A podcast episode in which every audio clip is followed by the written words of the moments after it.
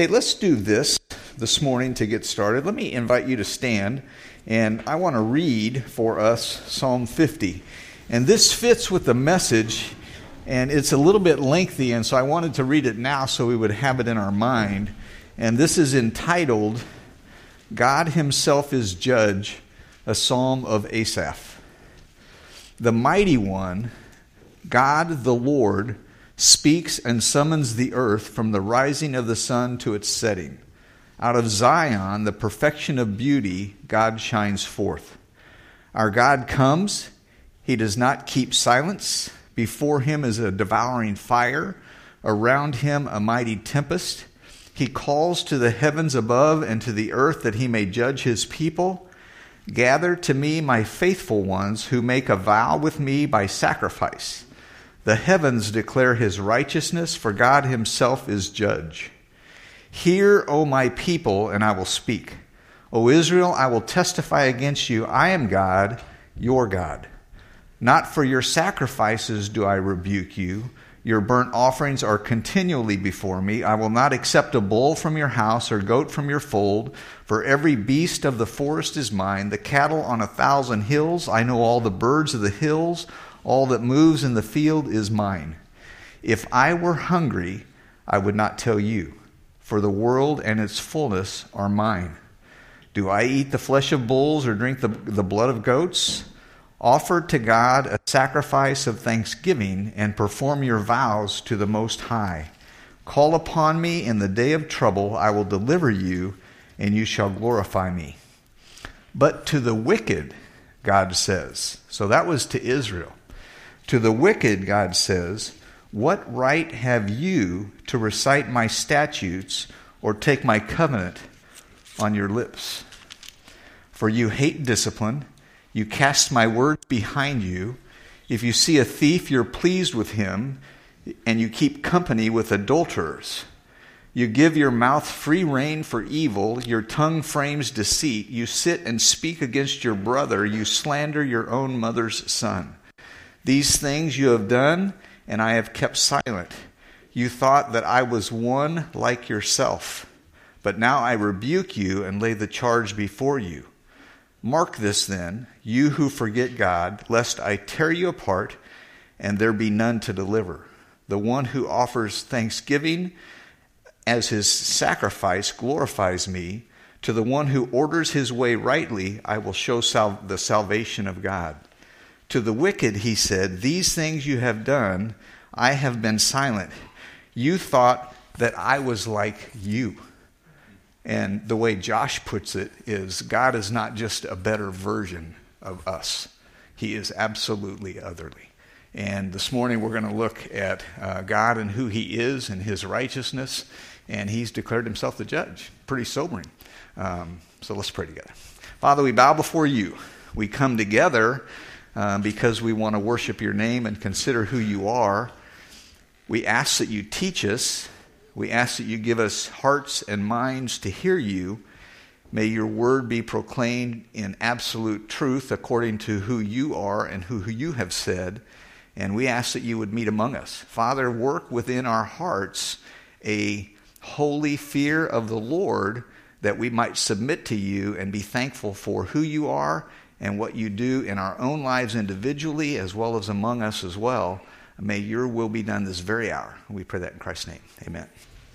I had uh, half a dozen, seven or eight questions come my way last week after we studied Genesis chapter 7, which is understandable because Genesis chapter 7 is tough.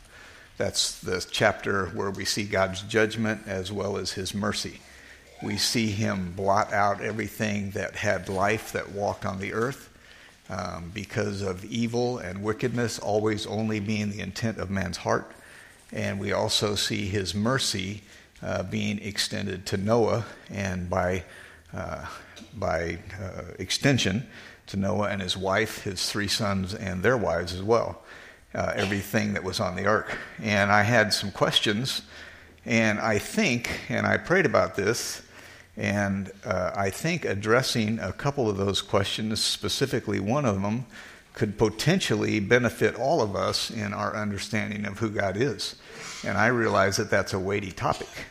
uh, as much as we're able to understand about who He is, because we have our finite human minds, and some of uh, us have chosen, or we are always in the process of needing to grow, and so we understand as much as we can, as much with as much as uh, we understand of what He's given us. Ultimately, that allows us to better know Him, and as we better know Him, I think we gain a greater uh, fear of and appreciation and awe filledness um, with the Lord, and so we serve Him better. And so that's what I want us to do today, uh, as I want us to tackle that. But we're going to be in several different places, and I'm going to start in Philippians chapter 3 with a phrase, a very small phrase. Paul is, speaks of the surpassing worth of knowing Christ Jesus my Lord in Philippians chapter 3 verse 8. And then he says, For this for his sake, Jesus, I have suffered the loss of all things and count them as rubbish in order that I may gain Christ. And then he says this, that I may know him. And he doesn't stop there, but that's what I want to emphasize that I may know him and the power of his resurrection and may share in his sufferings, being like him in his death that by any means possible I may attain to the resurrection from the dead. He places a very high bar on that I may know him.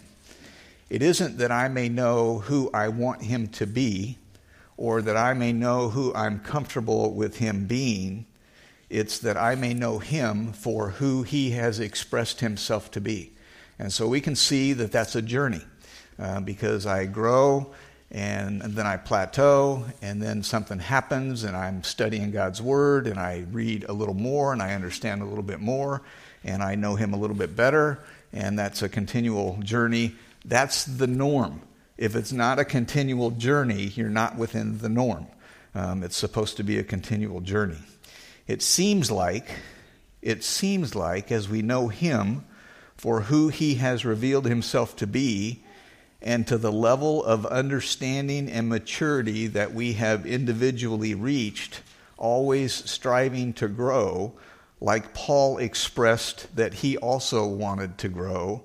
As I know him, it seems that it positions me to be a better, better equipped to worship God and sing God is good and the songs that we just sang uh, because I know him and my heart goes out to wanting to acknowledge him for who he is and what he's done and what he has saved me from if we're in a situation like Noah. Um, and we're able to do that in spirit and in truth. And if I have a perverted, and I know that sounds intensely negative, but if I have a skewed understanding of who God is, am I worshiping Him in spirit and in truth? And so there's a high bar placed on that I may know him.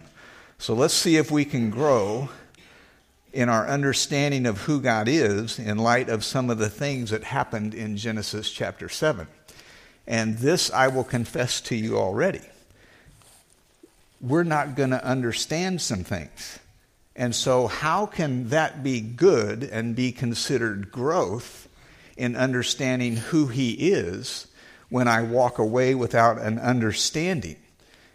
I think that is growth because it helps us recognize how otherly God is, how awesome He is, that He's not just a better version of me, not just a better version of you.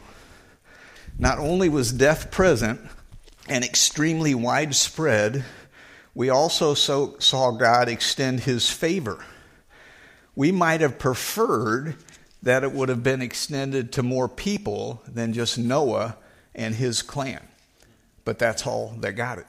Eight people total, Peter tells us, as does Genesis. But we read that God gets to have mercy upon whom he will have mercy. And I find after having helped with um, many, many funerals, and I don't know how many 125, 150, 200, I don't know.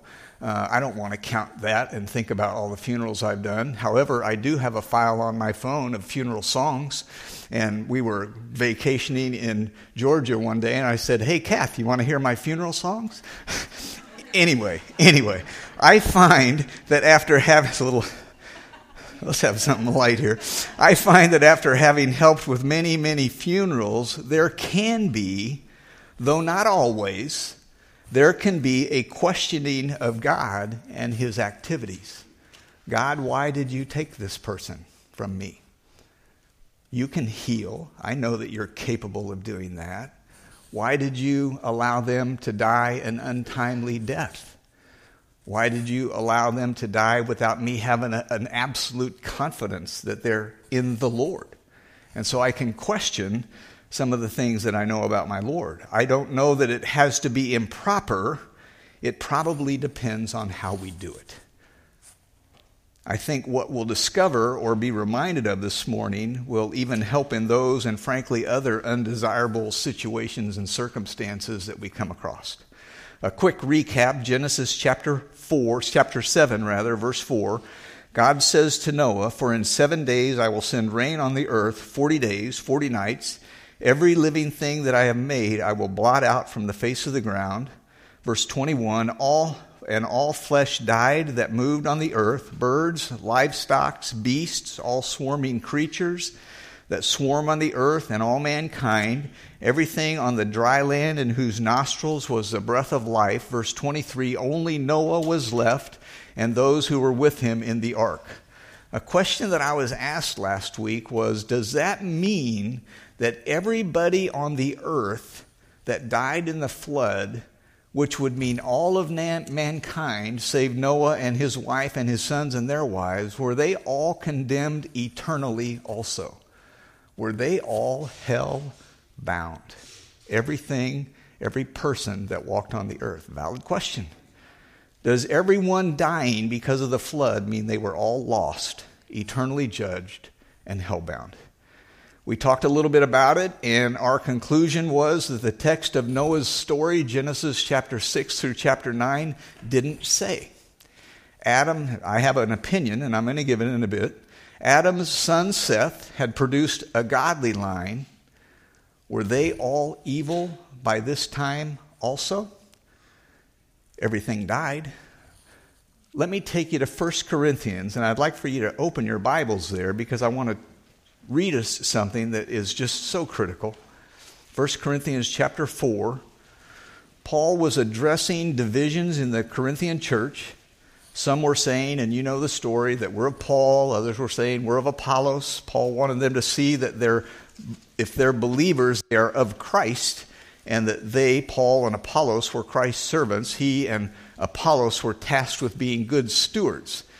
And then he says something that I find extremely important for them, for us, and for everyone who names the name of Christ.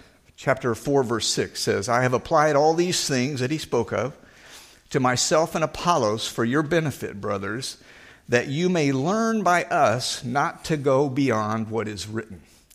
That you may learn by us not to go beyond what is written that none of you may be puffed up in favor of one against another. And I, I, I just, I want to uh, remind us that it is so easy for us in our logical mind to say, if this, and this, and this, then this. And we, and we treat this as though it were written from God. And we have to really be careful.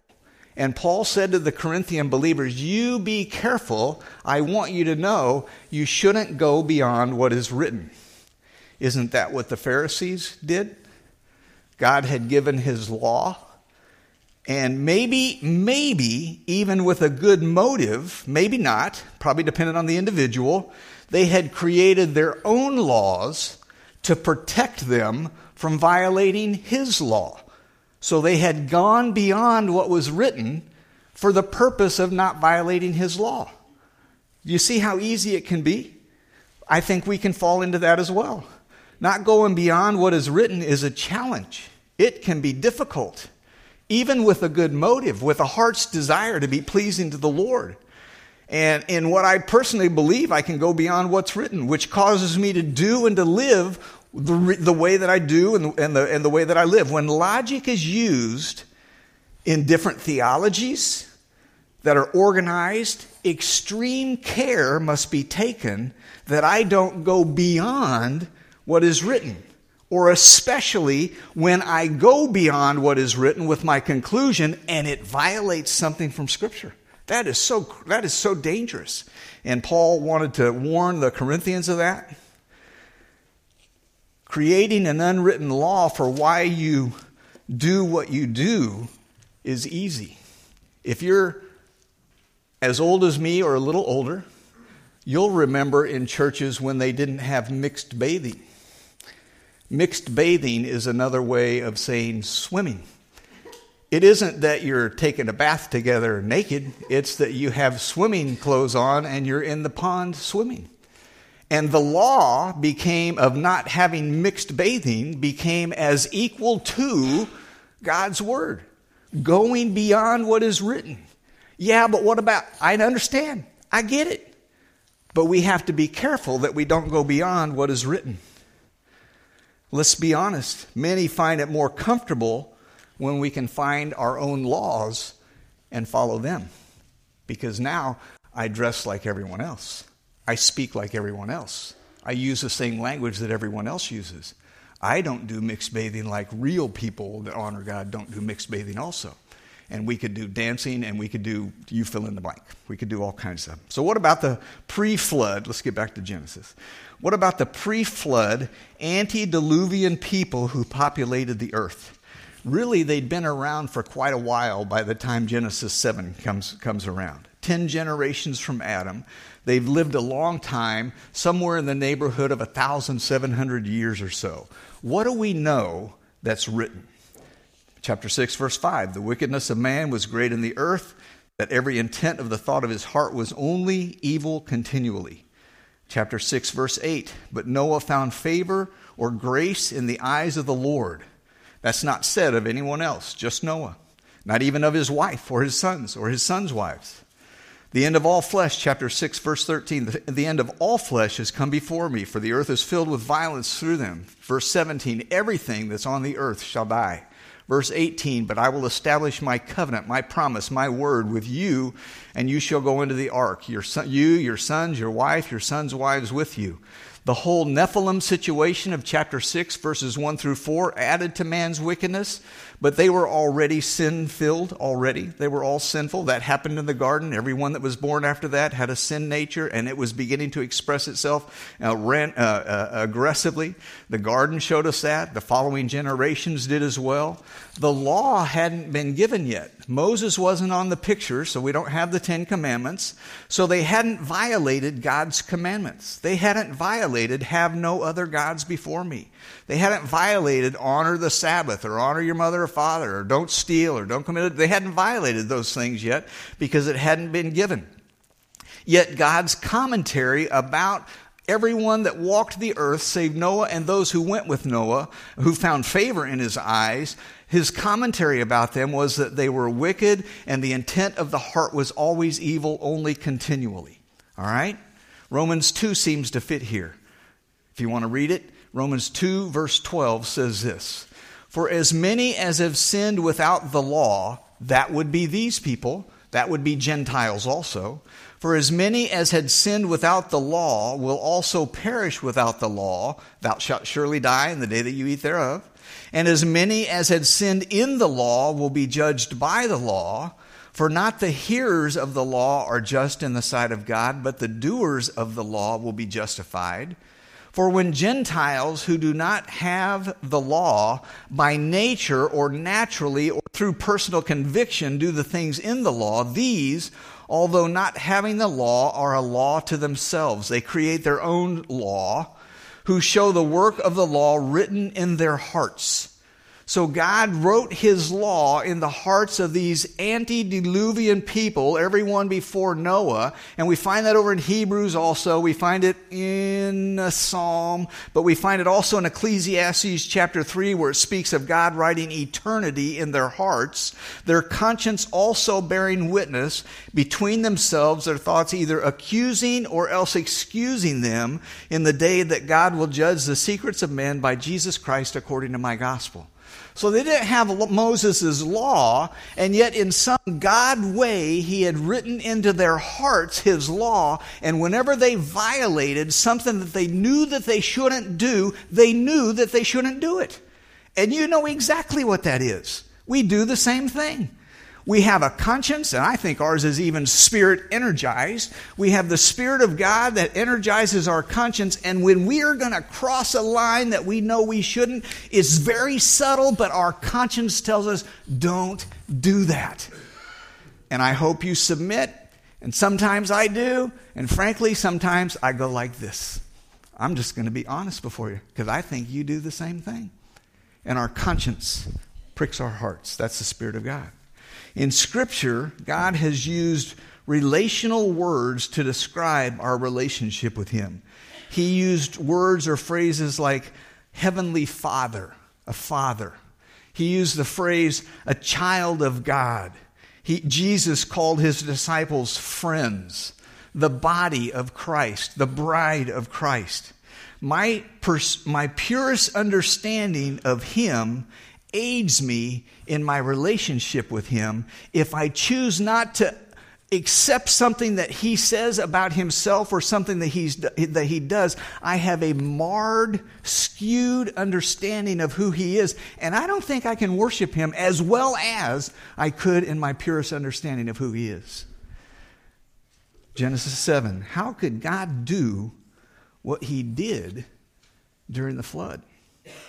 Why would God do what he did? Actually, we have a pretty good answer for that. Will he judge so severely ever again? Did he really do what it says in Genesis 7? Something came to my mind as we were, I hope I can find it, as we were singing, and this is God to Moses on the mount while the people are making a golden calf. Therefore, let me alone that my. Well, let me back up. The Lord said to Moses, I have seen this people, and behold, it is a stiff necked people. Now, therefore, let me alone that my wrath may burn hot against them, that I may consume them, in order that I may make a great nation of you.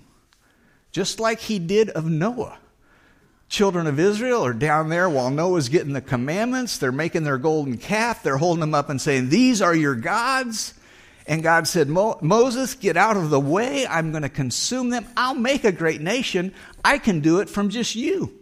And we know the story that Moses interceded on their behalf, and he didn't, um, but they also continued to have difficulty. Um, but did he really do what he said? Might he do it again? Will he judge the earth on the day of the Lord? Absolutely, he will. And it's good to understand that, even though we might not understand it completely, it helps us have a holy fear of God. And we ought to have that. There is a hell. He does, he is a consuming fire. We, the consuming fire goes before him. We read in Psalm, Psalm 50 this morning. Jesus said that Noah and the ark and that situation with God destroying everything that walked was real. Matthew 22, when speaking about his second coming, he said, But of that day and hour, no one knows, Matthew 24 rather, no one knows, not even the angels of heaven, but my Father only. But as the days of Noah were, so also will be the coming of the Son of Man. For as in the days before the flood, they were eating and drinking, marrying and giving in marriage until the day that Noah entered the ark and did not know until the flood came and took them all away. So also will be the coming of the Son of Man. The day of the Lord isn't a 24 hour day, it's an event, still future. The day of the Lord is a, I don't, I hesitate to use the word horrible day because he's righteous and holy, but it's, it's tough. It's tough. If Jesus' word isn't good, let's go home. Let's eat, drink, and be merry because tomorrow we die. But his word is good, and we know that, and that's why we're here. That's why you're here, I hope. And we know that Genesis chapter 6 through 9 is truth as well. The one who spoke these words um, raised himself from the dead like he said he would. His word is good.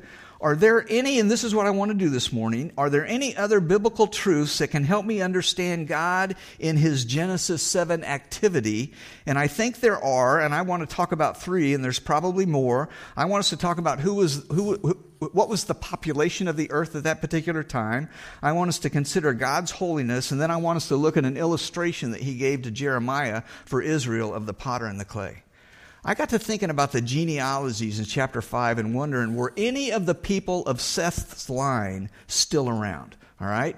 Lamech, who was Noah's father, the last in line before Noah, had, had Noah when he was 182 years old. He lived 595 years after Noah, it says in chapter 5, verse 30. We remember that Noah had three sons when he was 500 years old, chapter 5, verse 32, and the flood didn't come until the 600th year of his life, chapter 7, verse 6. So his dad, Lamech, 595 years after Noah was born, was five years dead dead before the flood came. Lamech wasn't around, all right? So I thought about Methuselah. Methuselah was the one who lived longer than anybody else, and that would be Lamech's father. Um, and, and Lamech's uh, father and Noah's grandfather, doing the math of how old he was when he died, how old he was when he had Lamech, Methuselah would have died right around, get this one, Noah's 600th year. And so I got to thinking, might he have been annihilated in the flood? I don't think he was, and there's a reason, tell you what it is. Um, but he would have died right around Noah's 600th year, which is the year the flood came. It appears that he would have died just prior to the flood because the genealogy in chapter 5, verse 26 says, and he died. It doesn't say, and he drowned, it says, and he died. Okay? And so it appears that Methuselah wasn't there. Enoch was his father. Well, he walked with God and he was not. And that takes us back as far as we can go in the, in the godly line of Seth. However, Noah would have or could have had brothers and sisters depending upon when they were born, if they would have lived 600 years, um, the 600th year when the flood came. Because in chapter 5, verse 30, it says, And he begot Noah, that was Lamech. Lamech lived 500 years, 95 years, and he had sons and daughters. So he would have had other sons and daughters. So it's very possible that Noah had brothers and sisters who would have been alive when the flood came. All that to say, he would have known some people um, that were going to be annihilated who God said, as his commentary, always only evil continually is the thoughts of their hearts. So back to the original question, did everyone who died in the flood experience eternal judgment? It's impossible to say for sure, but it sure seems that way. In the day that you eat thereof, you shall surely die. Noah was the only one declared to find favor in the eyes of the Lord, and by extension, his wife and their three sons and their, his, their wives as well. And sin and wickedness brought death to the rest. It had even spread to the animal world. Something that I find helpful, though it doesn't answer all of my questions, is God in his amazing, awesome, fearful holiness. God's holiness. One source says his unparalleled majesty. He isn't just a better you, he's God. His unparalleled majesty, his, incompar- his incomparable being, his blamelessness, his faultlessness, unblemished moral purity, his otherliness, the one who speaks and it happens He's not just a better me. We have some things in common with our Lord because He made us in His image. But we have to be careful that we don't just view Him as a moral Jerry, as a Jerry who always makes the right decisions. You fill in your name. To the wicked, Psalm 50 says, These things you have done, and I have been silent. You thought that I was like yourself. No, he's not. He's creator God. He isn't just creator God better than Jerry. He's creator God awesome in everything that he is and all that he does. Isaiah 6 says, In the year that King Uzziah died, I saw the Lord sitting upon a throne, high and lifted up. The train of his robe filled the temple. Above him stood seraphim. Each had six wings. With two he covered his face. With two he covered his feet. With two he flew. And one called to another and said, And you know, don't you? Holy, holy, holy is the Lord of hosts. The whole earth is filled with his glory. And the foundations of the thresholds shook at the voice of him who called. That was the response of holy, holy, holy is the Lord God Almighty. So when I go back to Genesis 7 and I think, God, how could you do this? Holy, holy, holy is the Lord God Almighty. And Moses, I'm tired of them. They're stiff necked. Just get out of the way, and I will create a nation from you. And in the day of the Lord, depending upon what you have done with Jesus Christ, there is a day of judgment as well. And there is a hell, and it is reality. And it is good to not understand that because it gives us this awesome, holy fear of God. And we need that. Woe is me, Isaiah said, for I'm lost. This is Isaiah. Isaiah. Isaiah said this Woe is me, for I'm lost. I'm a man of unclean lips. I dwell in the midst of a people of unclean lips. For my eyes have seen the King, the Lord of hosts. My word, where do we dwell? Another biblical truth that I think is good to remember that I find helpful when we find uh, we find first in Jeremiah and later in Romans, and that is the potter and the clay. Open your Bible to Jeremiah 18.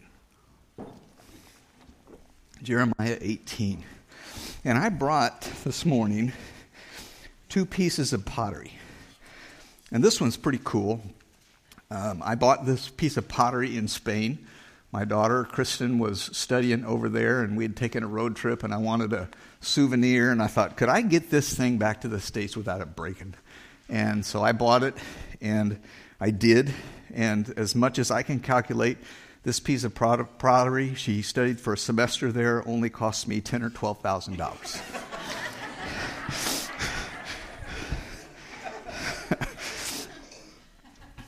Maybe more. and then there's this one. And Kathy and I were driving on a beach road in Brazil, and similar to Spain, which was just a pottery gathering on the side of a highway, we were on the side of a, of a road, and I pulled over and bought this. And the intricacy of this piece is really pretty interesting. Whoever made this um, knew what they were doing, they were an artist. I'm not saying the person who made this wasn't an artist, but the details of this are far beyond the details of this. This one cost me about four bucks, okay? I protect this one a lot.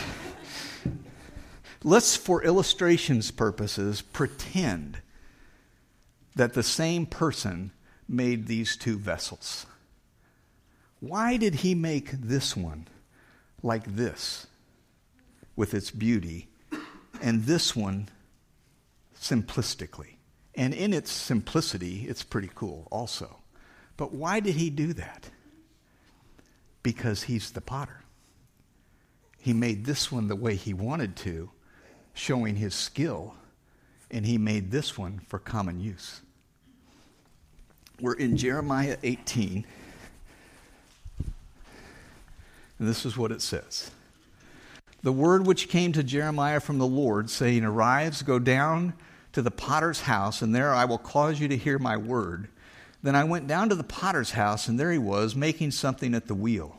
And the vessel that he made of clay was marred in the hands of the potter, so he made it again into another vessel, and it seemed good to the potter to make. So he was making something, either the clay was weak or he touched it with his finger and he created something that he didn't want. And so he just reformed that thing, put it back on the potter's wheel, and he made another vessel to the potter, and it seemed good to the potter to make. Then, verse 5, the word of the Lord came to me, saying, O house of Israel, can I not do with you as this potter? Says the Lord. Look, as the clay is in the potter's hand, so are you in my hand, O house of Israel. The instant I speak, this is amazing. The instant I speak concerning a nation, concerning a kingdom, to pluck up, to pull down, or to destroy it, if that nation against whom I have spoken turns from its evil, I will relent, that same word from Genesis chapter 6. I will relent of the disaster that I thought to bring upon it, And the instant I speak concerning a nation, concerning a kingdom to build it up and to plant it, if it does evil in my sight, so that it does not obey my voice, then I will relent concerning the good with which I have said I would benefit it. Now, therefore, speak to the men of Judah, to the inhabitants of Jerusalem, saying, Thus says the Lord, Behold, I am fashioning a disaster and devising a plan against you. Return now, everyone, from his evil way, and make your ways and your doings good. Similar to Genesis chapter 7, similar to the day of the Lord, a future day of judgment a plan devised by God, Creator God, the potter, who is able to make something eloquent or something common. He is, he is, he is warning them, I have fashioned a disaster and devising a plan against you, but look at the call to repentance.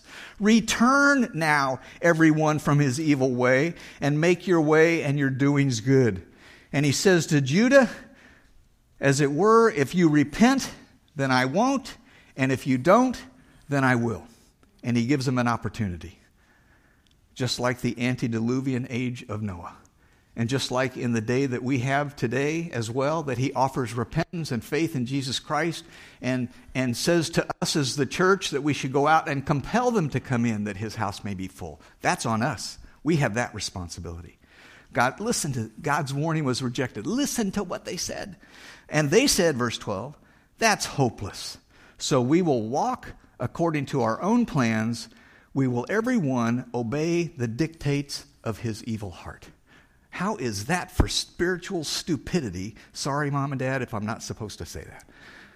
That's incredible. Thus says the Lord, verse 13 Ask now among the Gentiles who'd heard such things. The Virgin of Israel has done a very horrible thing. Will a man leave the snow water of Lebanon, which comes from the rock of the fields, with the cold flowing waters be forsaken for strange waters?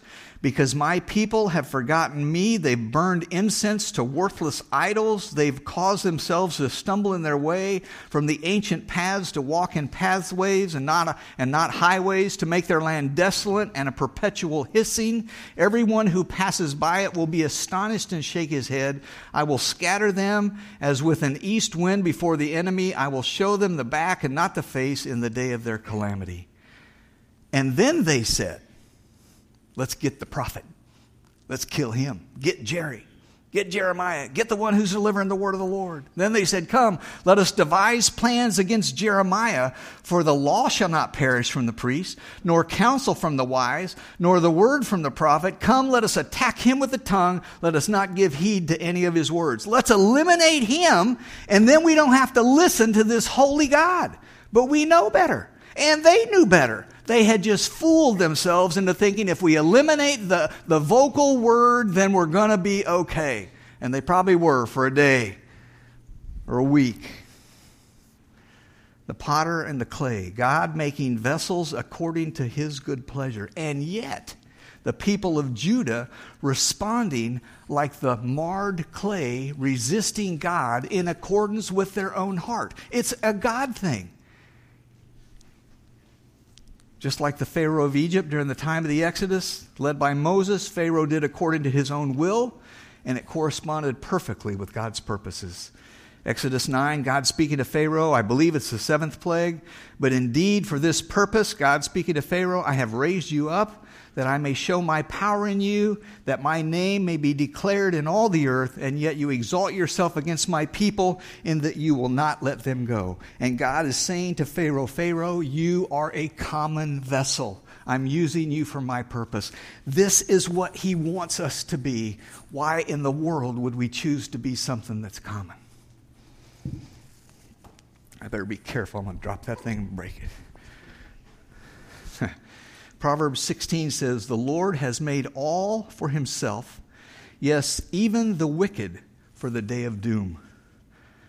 It's difficult for us. It is, listen, it is difficult and challenging for us in light of God so loved the world. It is difficult for us to comprehend that there are also vessels of wrath. But God is not just a better Jerry. And even in the midst of the vessels of wrath, he offers and calls to repentance. And yet, Ezekiel has a word to say about that, and I'll read that in a bit.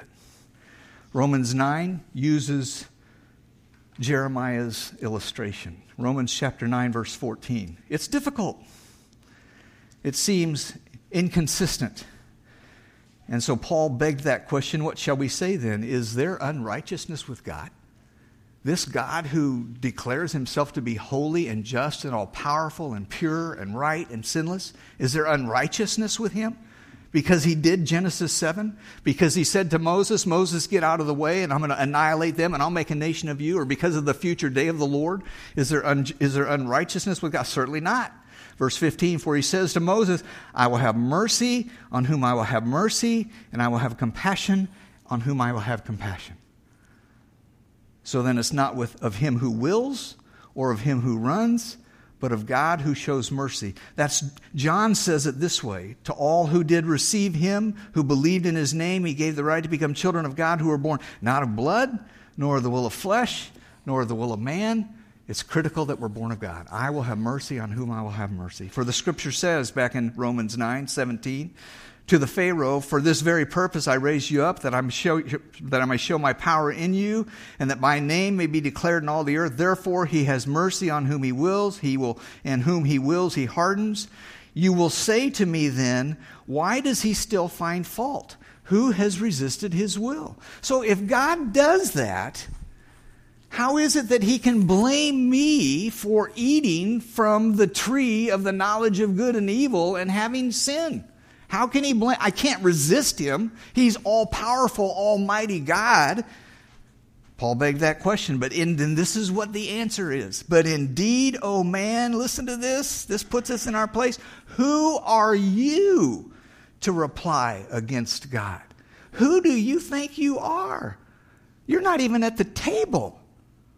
Who are you to reply against God? Will the thing formed say to him who formed it, Why have you made me this like this? Does not the potter have power over the clay from the same lump to make one vessel for honor and another for dishonor? Let's grant to God his godness and quit thinking that he's just a better version of Jerry and what I think he's like. What if God, wanting to show his wrath and to make his power known, endured with much long suffering the vessels of wrath prepared for destruction? He had endured patiently a thousand seven hundred years in the antediluvian days, and that he might make that he might make known the riches of his glory on the vessels of mercy which he prepared beforehand for glory, even us uh, whom he called, not on the Jews only, but of the Jew, but of the Gentiles also. And so we've got Genesis and and him saying saying that God did what he did, and we've got Jeremiah and him saying that God did what he did, and we have Paul saying that in Romans, and then he adds Hosea. As he says also in Hosea, I will call them my people who are not my people, her beloved who is not beloved. It shall come to pass in the place where it was said to them, You are not my people, they shall be called sons of the living God. Isaiah also, so he adds Isaiah's opinion, spirit filled, into the picture as well. Isaiah cries out concerning Israel, though the number of the children of Israel be as the sand of the sea, there's just millions of them. The remnant, the remaining, a very small portion will be saved. For he will finish the work and cut it short in righteousness because the Lord will make short work upon the earth, as Isaiah said before, unless, listen to this, unless, put your name here, unless the Lord of Sabaoth had left us a seed, we would have become like Sodom and we would have been like Gomorrah. Unless God had extended Jerry and you mercy, we would have been just like Sodom, we'd have been just like Gomorrah, We'd have been just like the antediluvian people that were in Noah's days as well, like, like the Pharaoh. What shall we say then? That Gentiles who didn't pursue righteousness have obtained to righteousness, even the righteousness of faith. But Israel, pursuing the law of righteousness, has obtained to the law, has not attained to the law of righteousness because they didn't seek it by faith but as it were, the works of the law. They stumbled at the stumbling stone. I lay in Zion a stumbling stone and rock of offense, and that's Jesus. Whoever believes on him will not be put to shame. Apart from God finding favor with Noah, he would have drowned also. Apart from God finding favor and granting you grace and us responding to it, we also would walk absolutely condemned, just, just like they were. Where would we be? Isaiah tells us, like Sodom and like Gomorrah. And God is the potter, and He gets to choose which one He makes, whether it's an exquisite vessel or whether it's for common use. Our responsibility. And then He extends repentance, a call to repentance to all who are condemned and judged. And, and, and we have that responsibility. We can be so fickle. Elijah, Elijah called, he called fire down from heaven and the next day he's running from Jezebel. We can be so fickle. And that's in Romans chapter 11. And so we, we just have to recognize God, you are who you are, and who am I to tell you you can or you can't do your Genesis 7 activity, or you can or you can't say, Moses, get out of the way, I'm gonna, I'm gonna wipe all of them out. Or who, are, who am I to say that God, the day of the Lord is unjust because I think you are God so loved the world, and He is but He's bigger than that. And we might not understand all of it, but it helps us have a holy fear of the Lord. And as we do, I think we worship Him better. We're better motivated to serve Him as well.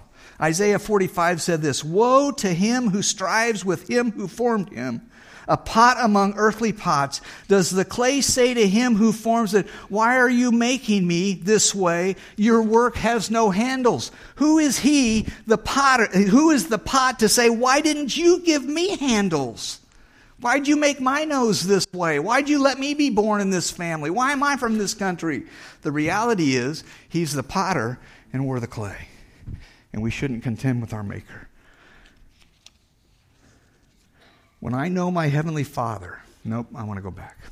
Ezekiel says this Say to them, he's on the wall, Ezekiel 33. Say to them, As I live, says the Lord, I have no pleasure, zero pleasure, in the death of the wicked, but that the wicked turns from his evil way. And then he calls out, Turn, turn from your evil ways. For why should you die, O house of Israel? And Noah, Noah built that ark and preached the gospel, and the communication of righteousness was there. And Moses did the same, and Jesus has done the same, and it rests upon us to do the same as well. Turn, turn from your wicked ways. God has no pleasure in the death of the wicked. Even though they were wicked, He doesn't, he doesn't smile upon that. He has no pleasure there asking the question did everyone who died in the flood experience go on to experience eternal judgment? And, and, when, when properly asked is not the clay saying to the potter what are you doing? Or why have you done this? Or, or, or are you right to do this? If it's asked with a desire to know god and understand him and who he has declared himself to be it's a fine question if that's our motive. But we have to be so very careful that we don't step into pretending to judge God and saying, God, why didn't you put handles on this pot? And why did you do this that particular way? Genesis 6 is a truth filled account of the antediluvian age, pre flood. But that was a long time ago. We read it, we believe it, it arrests our attention, but I didn't know any of them. But of the 150 or 200 people that I've buried, I know some names. And not everybody walked with the Lord. And that can be troublesome. And so that brings it all the way up to modern day of how do I view this horribleness of death and the reality that God is all powerful and he allows it to happen. I know my heavenly Father, and I think this is the best way. I know my Heavenly Father because I've disciplined myself spiritually, and we're going to talk about what that means very quickly. I can trust Him to do whatever is right, period. I don't have to have a handle to hold on to.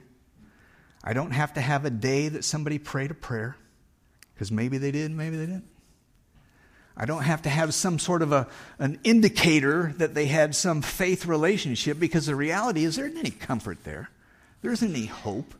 When it's, when it's, when it's, when it's hit head on with the truth, there isn't, we, we don't know.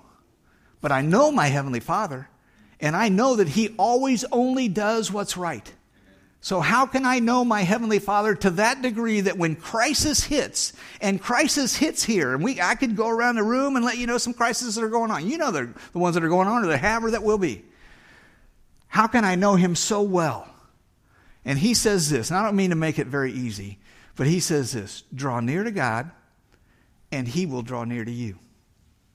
Cleanse your hands, draw near to God, and He will draw near to you. And I draw near to him by reading his word, seeking to understand who he is, not who I'm telling him he needs to be. I read his word, seeking to understand who he is. I genuinely talk with him. If you talk with other people because you know them, do you talk with God?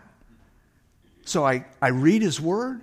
I talk with God. I repent when I need to repent. I draw near to God, and he will draw near to me as well. Noah did that. And Moses did that, and Isaiah did that, and you can do that as well. What happened in Genesis 7, we don't get clear understanding. But what we know is God is absolutely holy. Amen. And there was absolute evil and wickedness.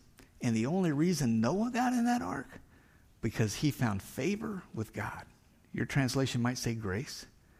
And that's the only reason you, I, you and I are in as well. It ain't because we come to Lone Jack Baptist Church or because I participate in the Lord's Supper or because I do XXX. It's because of the goodness and the grace of God. We worship and serve an awesome, I don't like the word horrible. That's not good. Figure out a word and let me know what it is. We serve a God that is otherly, not just a better version of me. Amen? Father, we bow before you humbly, not even understanding. And yet you've declared things in your word that we can wrap our mind around, at least to some degree. Give us understanding. Help us recognize that you are the potter when you call us to repentance and faith, may we respond with repentance and faith. I pray that for every single person within hearing distance. I pray that in Jesus' name.